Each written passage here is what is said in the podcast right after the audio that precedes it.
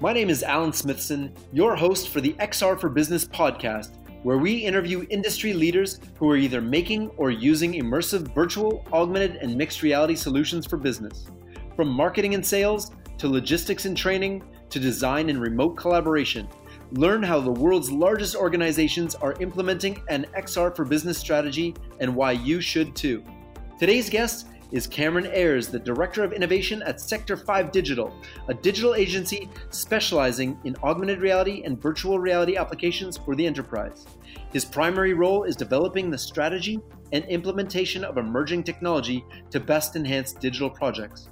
Sector 5 Digital helps companies transform their brands by creating brilliant digital content for marketing, communications, sales, and entertainment. Clients include many Fortune 100 clients, including American Airlines, Bell, IBM, Intel, and many more. You can learn more about Cameron and Sector 5 at sector5digital.com. Cameron, welcome to the show. Hey, thanks for having me, Alan. My pleasure. I'm so looking forward to this. Some of the stuff you guys are doing is mind blowing. I had a chance to look at some of the things you're doing bringing Bell helicopters, their new drones to VR and allowing people to experience these. You've done work with airlines, with car companies, with Harry Potter. Describe what Sector 5 Digital does and some of the projects and things that you're most proud of. Sure. So at a high level, really what we focus on is coming into these companies that are they're doing a lot of great work, but they just want to kick it up to the next notch. They want to tell stories in a new way. They want to, to increase their ROI, really, is the bottom line to a lot of it. How can we do things faster with exerting less effort and less man hours? That's where virtual reality and augmented reality and a lot of other different media come into play. So we come in and we'll actually sit down and brainstorm around what are the problems and how can we come up with solutions. And it's funny how many clients you'll interact with that come to you with a solution of we want a hologram or we want virtual reality.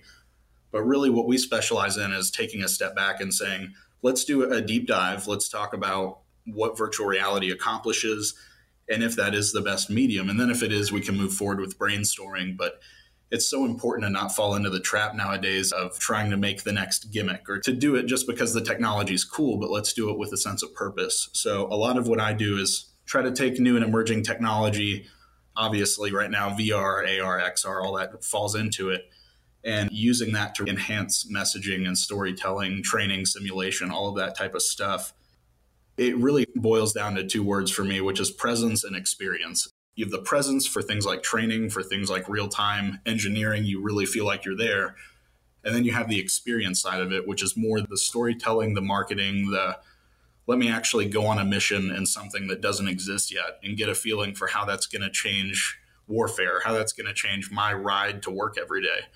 So, really, a lot of it focuses around messaging, storytelling, and training. You've done everything from, like you said, storytelling and, and training. What is the big open spaces for companies? Let's say you're a medium sized business, you see XR and you're going, Well, I have no idea where to get started. What is that low hanging fruit for businesses to get involved and just start with this technology? So it's interesting because I've noticed that, and this is a bit of a, a sideways way to look at it, but I've noticed that with companies that come in and they're looking to dip their toe into virtual reality or augmented reality that sometimes they fall into the trap of investing so much into the hardware the software suffers because the budget is taken from that. And i feel like some products such as google cardboard and some of the, the lower end pieces of hardware have actually done more harm than good to the reputation of virtual reality because people get in it and they see this is a medium to low quality image or video that i'm sitting in and there's not much interaction if it's a Google Cardboard.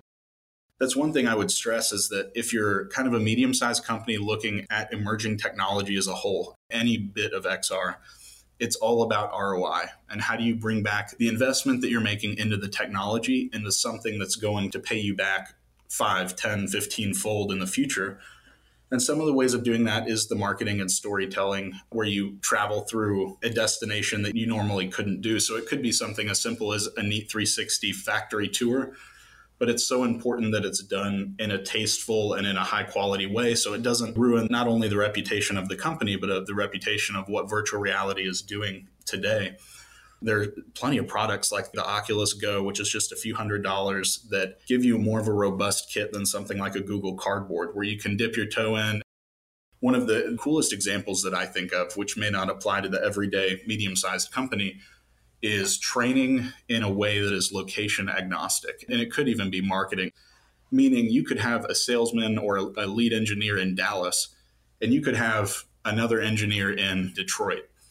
The way that VR works, you can both be in the same virtual environment, working on the same virtual engine, and actually doing call outs and instructing each other you're not paying for a hotel, you're not paying for flights to get someone to come down for a day, when instead they can spend three to four hours together with each other each day over the course of a week and never get out of their office. It brings a lot of value in those ways, but the bottom line always gets back to ROI. How is this going to drive more money than you're going to invest into it in the long run? My next question was actually describe the way you measure success, uh, goals, key performance indicators, and ROI. What is a typical measurement of this for brands? A lot of the ability to take ROI and how much money is saved and how much time is saved gets down to where are we going and where did we come from. I'll give an example in automotive and aerospace, there's a common practice that's been around for a while where in building mock ups or aircraft, that the first iterations might be built out physically with, let's say, two by fours or really any type of physical implementation. So you can imagine the amount of time that it would take to build a physical cockpit or a car that you would sit inside of, and say a test pilot would sit inside and look around and they can say, well, this doesn't feel quite right. I need the seat to come back a little bit. I don't really like where the cyclic or the collective are placed in an example of a helicopter. Now you need to go back and you need to not only redesign, but then you have to rebuild and so on and so forth. And it becomes this really long feedback loop. Virtual reality, you can see the immediate return on investment because we take that super long feedback loop. And now a test pilot can come in and sit inside of a virtual helicopter and they'll actually be able to in real time communicate with me or another one of our engineers and say i don't really like this. I need you to cut the glass back a bit because i don't have good visibility over the shoulder. So all of a sudden in real time we make that change and then save out the edited model that they're now interacting with. And because we've done that we've just cut down the feedback loop monumentally so that you don't have to fabricate a single physical piece until the model is signed off and the, the design is locked and it's gotten all of the proper signatures and thumbs ups that it's going to need. To me, it's about time and what kind of time can we save people. One of our projects, I'll say briefly, last year was the Bell Air Taxi. This year we talked about the Bell Nexus, but I really love the messaging that their VP of Innovation, Scott Drennan, has talked about around it, which is not to think about some of these things as a helicopter, an air taxi, or whatever you want to call it, it's almost like it's a time machine because it's giving you time back in your day. It's about what does that commute mean to you? And at the end of the day, time is the most precious thing. That is the measurement of success is how much time can we give back to you to prioritize other things in your life that you want to take care of or other things at your job that need to get taken care of? And how can we use emerging technology to do that? Well, that's, I was making notes here. Time is the ultimate measurement of ROI. Absolutely. I'm going to quote you on that. Speaking of time, you mentioned Bell. This got some press because uh, HTC Vive released a press release with Bell saying that their latest helicopter was created 10 times faster using VR, and you guys were the company doing that. This is a monumental shift. We're not talking we designed it better with a new software. This is like a whole new way of designing and so if you look at this from that standpoint, this is a 10x return. What other technologies that we have seen other than the internet and maybe mobile phones, telephone, TV? Like this is not just another app. This is an entire new way of doing things. It's really amazing what you guys are doing and the fact that you guys have been able to create time out of nothing. It's very cool too because there's some stuff that I know will be talking about in the upcoming months. But we take that whole idea too, and now we're even applying it to our own internal design process. And that's something too is stressing how important all this technology is for, I mean, really any industry. But now we're able to take it, and instead of having our concept artists draw on a sheet of paper, now they're getting inside of virtual reality applications and sketching in 3D, which now makes us faster because then that 3D model comes out and it's already a skeleton for us to start modeling off of It's incredible when you start digging into these technologies, the amount of applications that they're going to have for everyone in every industry. What do you think are the low hanging fruit for industries and this type of technology? What are the things that are easiest for brands to do right now that they can get their foot in the door with this? So there's one really cool example that I'm actually working on on a few projects internally, just kind of having fun with some of the new AR technology. There are two relatively new pieces of AR toolkits called ARKit and ARCore for iOS and Android. And essentially, it takes the most brilliant idea and essentially exposes it to all of the developers. And that idea is that while VR is having somewhat of an issue with the mainstream consumer because most people don't have a virtual reality headset, it flips that on its head with AR and says, but wait a second, everyone in the world, or rather a majority of people, owns some type of device that could see something through a camera screen. We're taking that, and essentially, because people have these devices in their pocket already, we can capitalize on that. And you can build something at a very reasonable, low cost that's a simple augmented reality app. What you do is have someone pull out their phone, and let's say you just want to give your business card a bit more pop. If you're in the business of selling let's say belts and tensioners. I mean, it could literally be anything. You might think it, it's a boring topic, but it doesn't need to be. So you put your business card out on the table, you pull your phone out, and you look at your business card, and all of a sudden, one of your key products animates out and then tells the story about what this does for people and does a few call outs about how does this actually work. And that's something really quick that leaves a lasting impression. We've been working on a platform that will allow anybody to create an augmented reality experience on any print themselves. Absolutely. And that's another key there too is when you say print, I don't want to limit it to business cards either. Anything that you can print a graphic on. Business cards to billboards. Exactly. And the main thing is What's your utility around having the object? Is it something that is just there as a gimmick or that someone's going to use once and throw away? Or is it something that they'll keep around, maybe have on their desk, or maybe be on a billboard that they see when they're walking to the office every day? So it's a lot about the utility of augmented reality right then and there, but then how is it going to stay around to then be used and be a neat thing for them to show their coworkers later on that day? One of the things that I saw was really cool, and I brought this up on a different podcast, was the LeBron James poster where you point your phone using Snapchat and LeBron James comes out of the poster and slam dunks a basketball right in front of you in three dimensions. We're only scratching the surface of what's possible with ARKit and ARCore. I love the fact that you guys are shifting focuses not from VR, but including AR as well.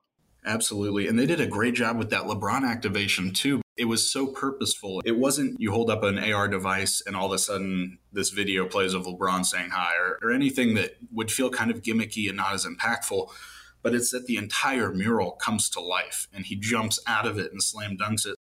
That to me is the messaging and the storytelling. It's so important to have something that is not a gimmick. If you're going to have LeBron do a slam dunk, don't have a video that's just pinned to a wall when you move your phone around have him jump out of that wall and dunk right above you. That's what's impactful. Absolutely. And that's not to discount the fact that adding videos to print may be interesting as well. We have one client who they have unfettered access to creating augmented reality experiences and their default is just adding videos and their customer base is actually pretty accepting of that. They don't want 3D, they just want to add a video and add that extra spiciness to their print.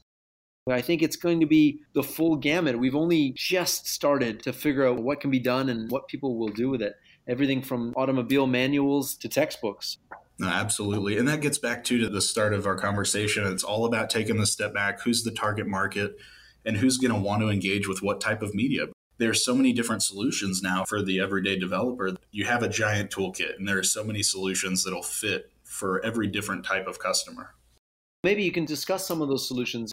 A lot of companies that we're seeing and we're consulting with, they're starting to look to build their own internal teams. They're hiring Unity developer or a 3D modeler. It's not something that every company will do, but at the same time, for those companies that do have that and really want to bring things in house, what are some of the tools that you're seeing besides ARKit and ARCore and Unity that are standing out to you? So I'll start with the software side of it what we're seeing is really impactful for various industries. Really, in architecture, I feel like it stood out that you're able to go in and walk through an entire model or an entire warehouse or, or an entire stadium. Who knows what it could be? And make real time changes to materials and get a perspective of everything.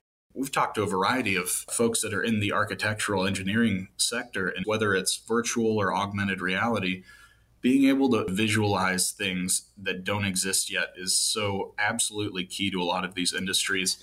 And you're seeing things too, like being able to, with augmented reality, try on a watch or a shoe it's funny, I had this conversation on LinkedIn the other day. I think it might have been with you with Amazon actually implementing new software around 3D scans for people, where instead of having to necessarily order clothing online that you don't know if it's going to fit, you, you might be able to go into in the future a brick and mortar Amazon store, get a 3D scan of your body. And now all of a sudden, the physics that exist within whatever engine's being used at web at that time can show you exactly how that cloth is going to fit around your shape of body.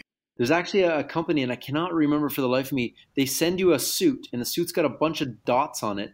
By using computer vision to measure how the dots fit and how they look on you, they can tell within 5% of your body size. Wow.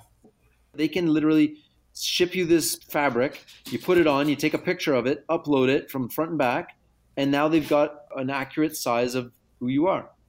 I was going to mention one other thing as far as hardware in regards to what we're up to nowadays. We've found a really neat solution for virtual reality, but really more of a trainer for any size of group that goes all the way back to old 3D screens. And, and it's funny because 3D televisions are almost archaic. People rarely will go buy a 3D television, but you look at it and the technology is actually pretty great. And if you repurpose it in a way that makes sense, instead of trying to add a gimmick to a commercial film and you make it so that you can add a layer to a training simulation for a group of surgeons it could be a group of anyone um, but now all of a sudden everyone in the audience is able to put on a pair of glasses and watch a 3d experience that the lecturer or the trainer can go through and control at their own pace. Now you're adding something that again is it's experiential it's memorable and it actually adds something if you need that depth in the way that you're going to train someone. So there's a lot of hardware that's awesome because it's coming out and it's brand new, the VR and the haptic space and whatnot. But I'm always cautious with seeing how many products are out there and that some of it might be this vaporware. You, you never know if it's a lot of smoke and mirrors. How many things have you bought on Kickstarter? Exactly. And I could name a couple, but I'll save them the embarrassment. But there are a few that were just really disappointing. But then you look at some of these older technologies that can be revitalized and repurposed into a way that is incredibly impactful. I think one of the ones that's doing that amazingly is a company out of San Francisco called zSpace. Exactly. We actually have one of their products in our office that we've created a demo for. And it's it's essentially it's almost a single person version of what I was mentioning with the 3D in that it actually shifts perspective based on where the user's head is. And it works great. It's almost like a VR without the headset on. And it does it in this really brilliant way that feels a lot less confined than necessarily having a headset on. And it's great for learning environments. It's just one of those things where you've got to find the right peg for the right hole a lot of our clients that we've had in and we've shown that type of product, it's either they want to go forward with that and they love it and then we make something awesome with them. Or a few others are saying, well, we really want five, ten, maybe 100 people to watch it at once, in which case you just need to finagle it and see what the right solution is for that client. I think the zSpace thing could be used for retail as a on location, check this thing out. There's so many ways these technologies can be used. We've only scratched the surface. Speaking of that, what is one of the projects that you've worked on that you are most proud of? When you have a client come in, you're like, this is one we did. So there are a couple, and I'll limit myself to two so I don't take up the whole uh, amount of time that we have with them. But there's one that I'm particularly proud of because I feel like it's really a game changer in the industry. And then another that I'm particularly proud of because of just how much time and effort went into it. The first one is some of the work that I've done with American Airlines We've fundamentally changed how 3D assets are reused, and specifically the reused part of that. You can commission someone to make a pretty CG image or a 360 look around, and that's great. You'll have a, a good experience and, and you'll use that to its purpose. But then what about that asset that's been made that's now being looked at? How can you reuse that and get more ROI out of it? Again, measuring how much time do I have to spend of my day getting new assets from new agencies, et cetera, and what can we reuse that we've already made? So what we did is we had quite a few CG interiors of a few different planes, and we created a new microsite that allows you to go through all of these CG interiors that were created for completely separate reasons and other shoots and things like that on green screen. But now you can explore them in an interactive animated 360 look around. And this is live on an American website right now. I was on it earlier today, actually. It's awesome. you can find it on sector5digital.com in their work, but it's really amazing. You click the button, now you've got a plane that's kind of flying, it's a little bit of motion. But then you hover your mouse around it and you can see the first class, business class, regular. And when you click on it, it now takes you into fully three dimensional space of the first class cabin and you're sitting in a seat and you can look around you can go to the bar you can do these things and i thought it was amazing actually. I was going to bring it up. The interesting thing that you mentioned is reusing these 3d assets and one of the things that we started working on and we'll be bringing this out next year is a content and digital asset management system for spatial computing. As more and more companies have these 3d assets again that 3d asset of the plane you probably had to make some changes to it to make it work on web versus VR versus AR, right? What people don't realize, and this is a learning lesson for all of us, is that there's different file formats and there's no standardization right now. So being able to use that asset across web and Snapchat and Facebook and in the future LinkedIn and Instagram and also on VR and AR and HoloLens and Magic Leap, being able to use that across everything these things are not cheap to make. Making a 3D asset of a plane in photorealism is not an inexpensive endeavor, I wouldn't think. No, absolutely. You hit the nail on the head with that. It's one of the things that we do pride ourselves on. You have to be able to build things that are going to be redeployed. Otherwise, it's a one off and it's just a lot of cost for something that you don't get a lot of mileage out of. If you're going to build, let's say, a virtual set, turn it into an online microsite and then turn it into a Super Bowl commercial like we have in the past you can get so much mileage out of any of these assets. And that brings up my second favorite example of what we've been up to lately. We actually won Wired's Best of CES in the transportation category at CES this year. And that was in our work with Bell. It was really cool because we had three different activations there, and they were all using different technologies, but all of them reusing some assets and communicating in special ways that made it work really dynamically. The main area that I was in charge of and really led the development and the creative side of was called Future Flight Controls. And it's a fully interactive virtual reality motion based flight simulator where you fly right down the Las Vegas strip. And it's just this incredibly engaging experience. And you earn a high score and you get on the leaderboard, and, and everyone gets so competitive. It's just the most fun. But on the back end, what we're doing is collecting as much data as possible to find out which of these three flight controls that we brought to CES is actually going to be easiest for the average user to fly. Because in the future, if you have hundreds of air taxis, you're going to need a much lower barrier to entry than a typical pilot going through years of training right now as someone that needs to be equipped and able to possibly handle uh, any type of flight maneuver going forward. So it's interesting to run all of these tests and on the front it's all education and entertainment and on the back it's all data analytics and really important information that helps drive the future of flight as we know it. Going off of that too we had another experience in the same booth with an augmented reality application and this is another one that i would really strongly recommend towards that medium level business that's looking to dip their toe into ar vr and this one it's great. You pick up an ipad and you pick if you want to see the story of how the Bell Nexus, which is their on demand mobility solution that they unveiled at CES, and if you want to see how it handles logistics or if you want to see how it handles moving people across the city.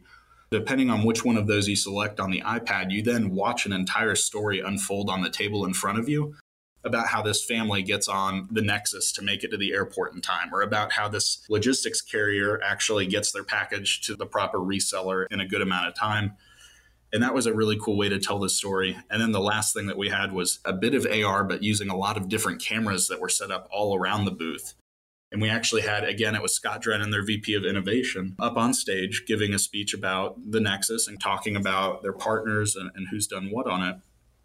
And we were able to cut between all the cameras in the booth, but in a real time overlay on top of the physical aircraft in the booth, all the stories happening as Scott was talking about people making it to wherever they need to go on time with their family. All of a sudden, an augmented reality family walks up and gets inside the Nexus that takes off. Or if he's talking about one of their partners like Safran, uh, you can actually show the internal components of the aircraft. And it's just incredible to add that extra level of narrative because that alone, you see a lot of people coming up and they'll listen to a talk at CES and they're engaged and they're loving it.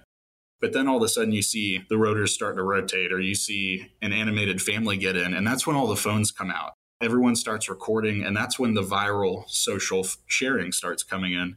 Is when you have something that everyone in the crowd can see, it all of a sudden becomes a really special moment that people are going to see on LinkedIn or Facebook or, or wherever and say, damn, I really wish I was there.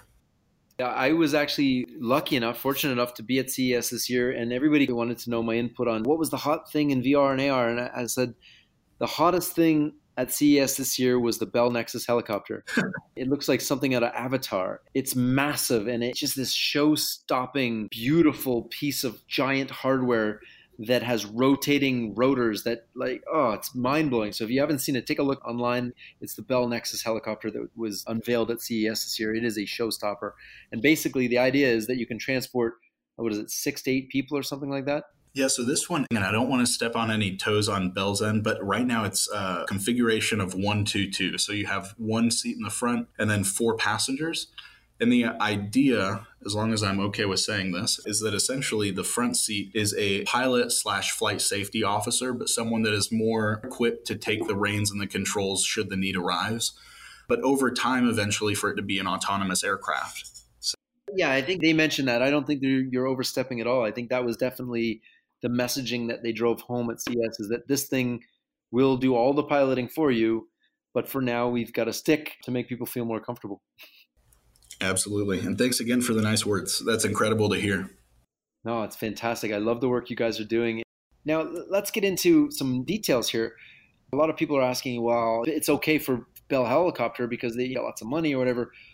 What does something like these things cost? What are you guys seeing as far as costs are concerned? And what do these experiences range from so that people can budget for them?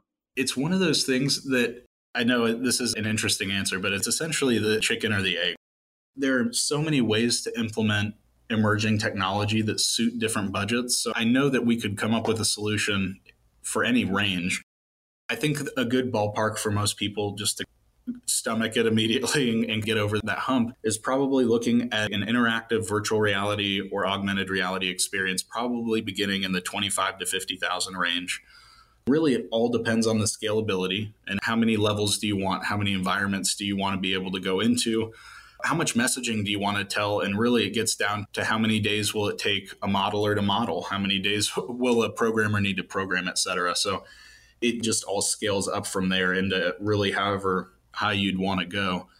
I feel like a good base level is in that range. But if you're looking more into the tens, the 15,000s, I feel like at that level, it's possible. But I would almost advise for that type of getting bang for your buck that you'd be better suited to get something like a really well crafted CG image or maybe some short video work.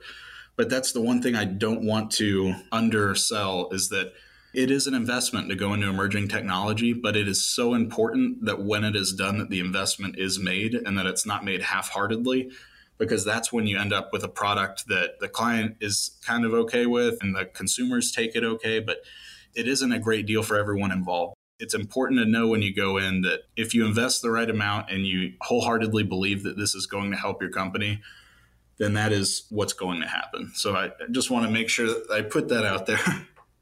No, absolutely. I think that's great advice. I think companies they're dipping their toes, they're starting to do proof of concepts and this range of 25 to 50 to get started is what we're seeing as well. It's kind of the bare minimum to get going.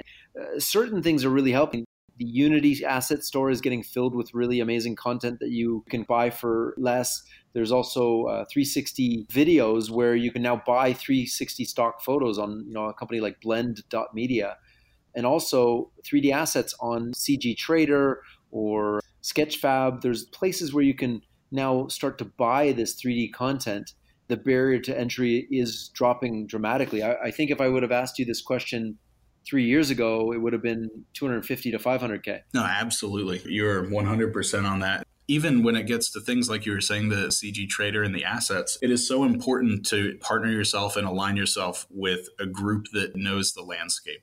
It's so easy to jump into something that looks really sexy and new and to either spend way too much and not get enough or, or to just get something that's way off base of what your target was initially. And that's where I feel like folks like you and I, Alan, can come in and help people make sure that they're staying on track with what their objectives are and if this is the right way to go about it and how to maximize your return based on what you have the budget to provide. One of the things that we've been very careful to do as we're advising clients is to keep platform agnostic. We've been approached by some of the bigger headset manufacturers, Microsoft, HoloLens, and Magic Leap, to build exclusively for them. But if you're advising a dozen different companies and you're advising them on their XR strategy, it can be anything from a mobile phone, and maybe that's good enough to just put some 3D content on a mobile phone and push it out, versus creating a multi million dollar solution on a HoloLens. It gets to the point where what is right and what is the best thing for the customer. And keeping a platform and hardware agnostic opinion of this really has served us well in being able to serve many different types of customers. Yeah.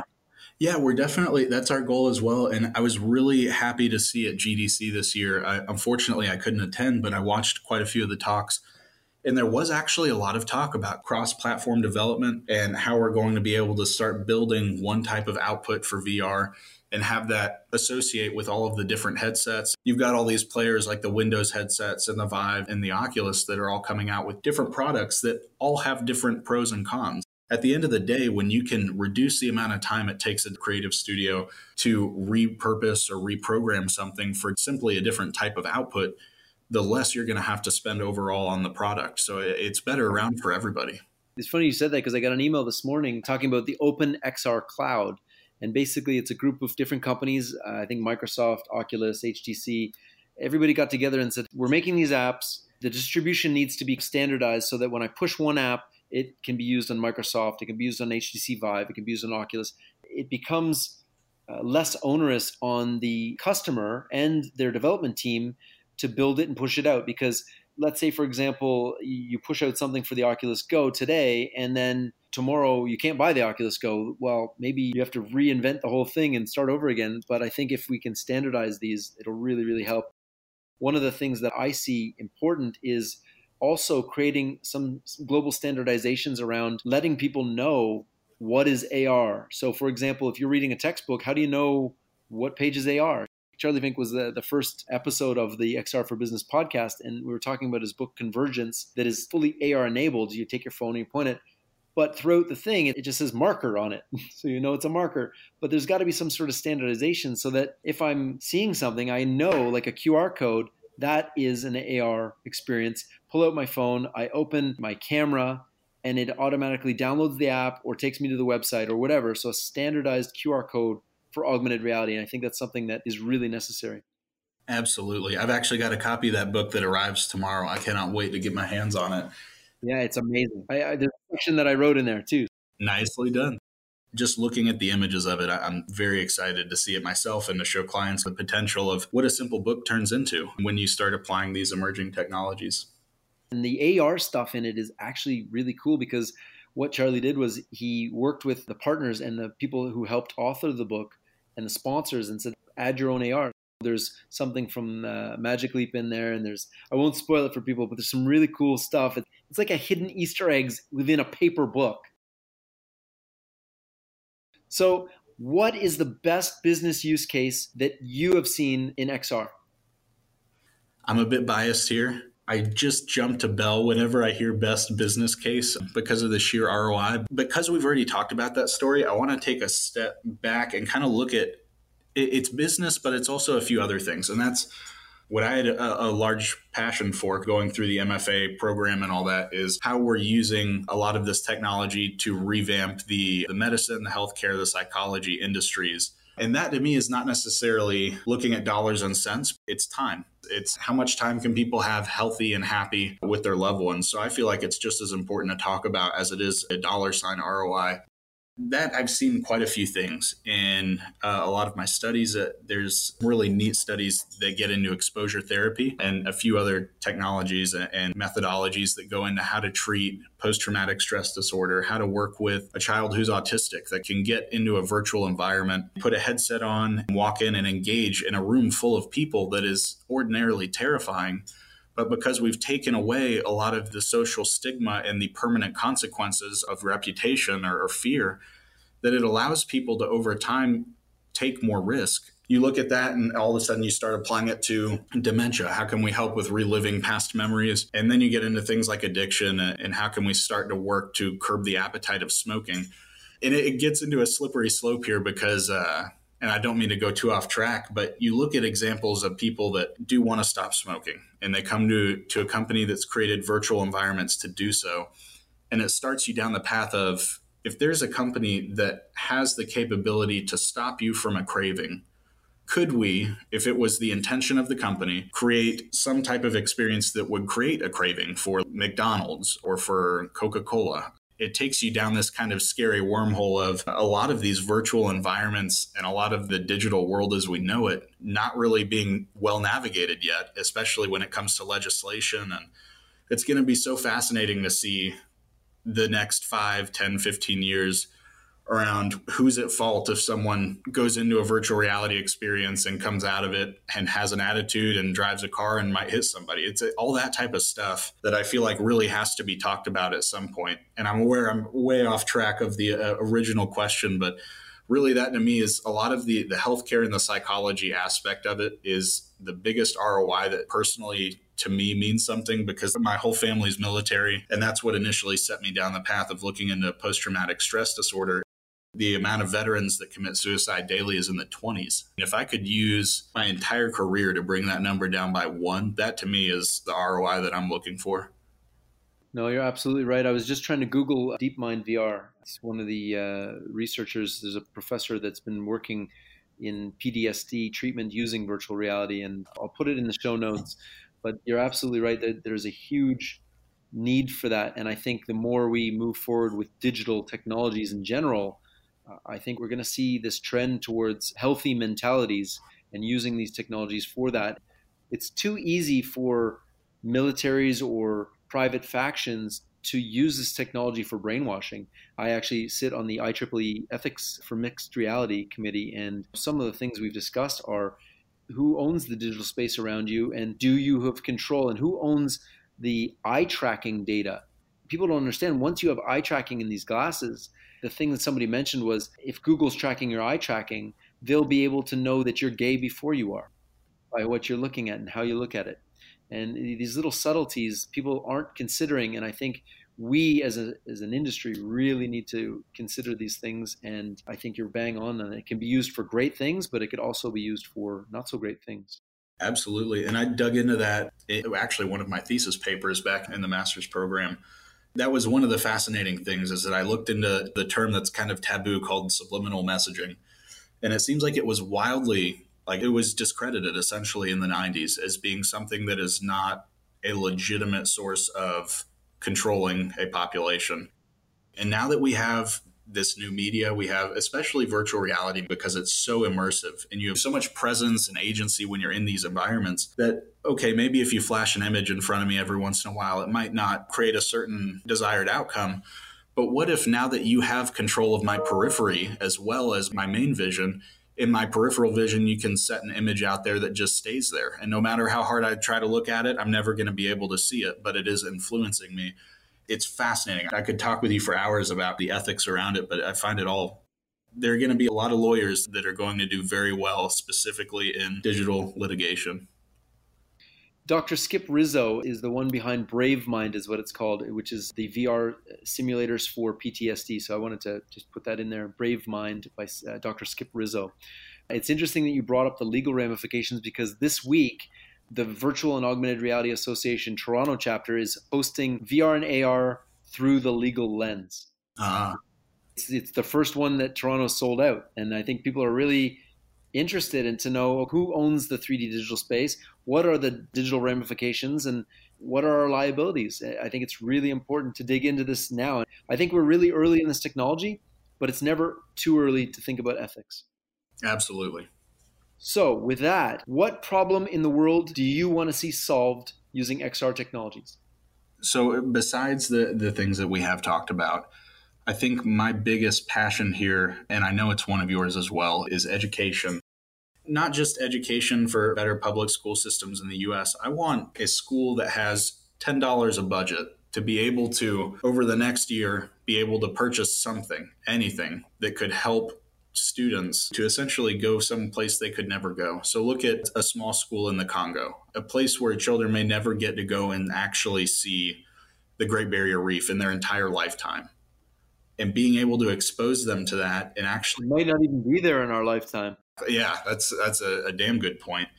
And just being able to take people to places that they can't go, which to me is it's about education and it's about everyone getting a chance to see how amazing the world is, but it's also, it gets back into medical care and psychology. And if you can take someone to that quiet, special place in their mind and help them with visual aids, or can you help them over time by being in an environment that they don't want to currently be in?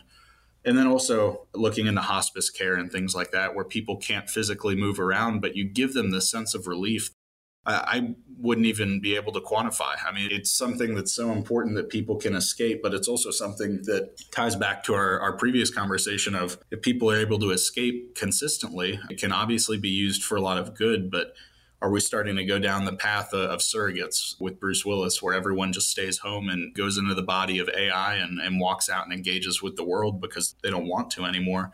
It's fascinating because the biggest potential and the biggest pro of XR to me is the biggest potential con for society. And for example, uh, if I go to Japan and I put on AR glasses and I walk out and it automatically translates all of the signs for me as I'm walking down the street, it's incredible. That would be life changing.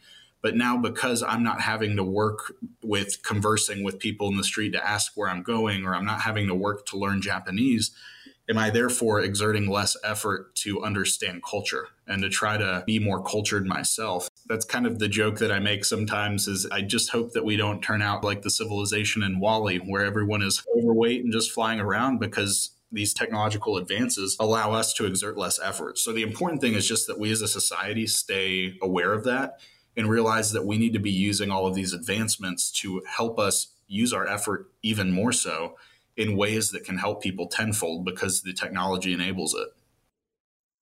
I think it falls fully in line with my personal mission, which is to inspire and educate future leaders to think in a socially, economically, and environmentally sustainable way. I, I want to thank you very much for being on the show. Thank you so much for having me, Alan. Thank you for listening, everyone. This has been the XR for Business podcast with your host, Alan Smithson.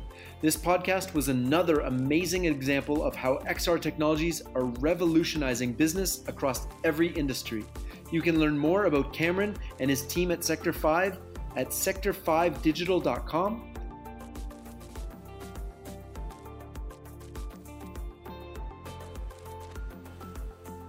Being an influencer on LinkedIn in the XR field uh, really has opened up an opportunity for us to not only understand what corporations are looking for in virtual augmented mixed reality and artificial intelligence, but also from the aspect of the startups, studios, developers, and enthusiasts out there and what they need.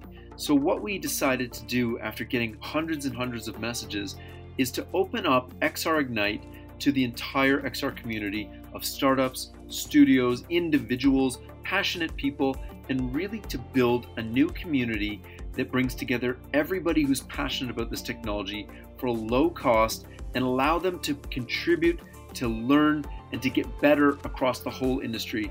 That is really the reason why we started XR Ignite to hyper accelerate the XR for business industry, business and education. And one of the things that we just keep noticing is that there's so many resources out there. There's the VRAR Association, which we're partners with. There are you know reports coming out daily, but there's no one source where people can come together and start just having conversations around how to get better in this industry.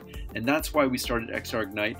I would encourage anybody who's listening to this podcast, if you're in the corporate side, if you're a startup, if you're an individual, if you're an enthusiast, sign up today at xrignite.com and you'll be getting access to new reports, investor lists, media lists, exclusive content, interviews with our mentors. We have over 56 mentors.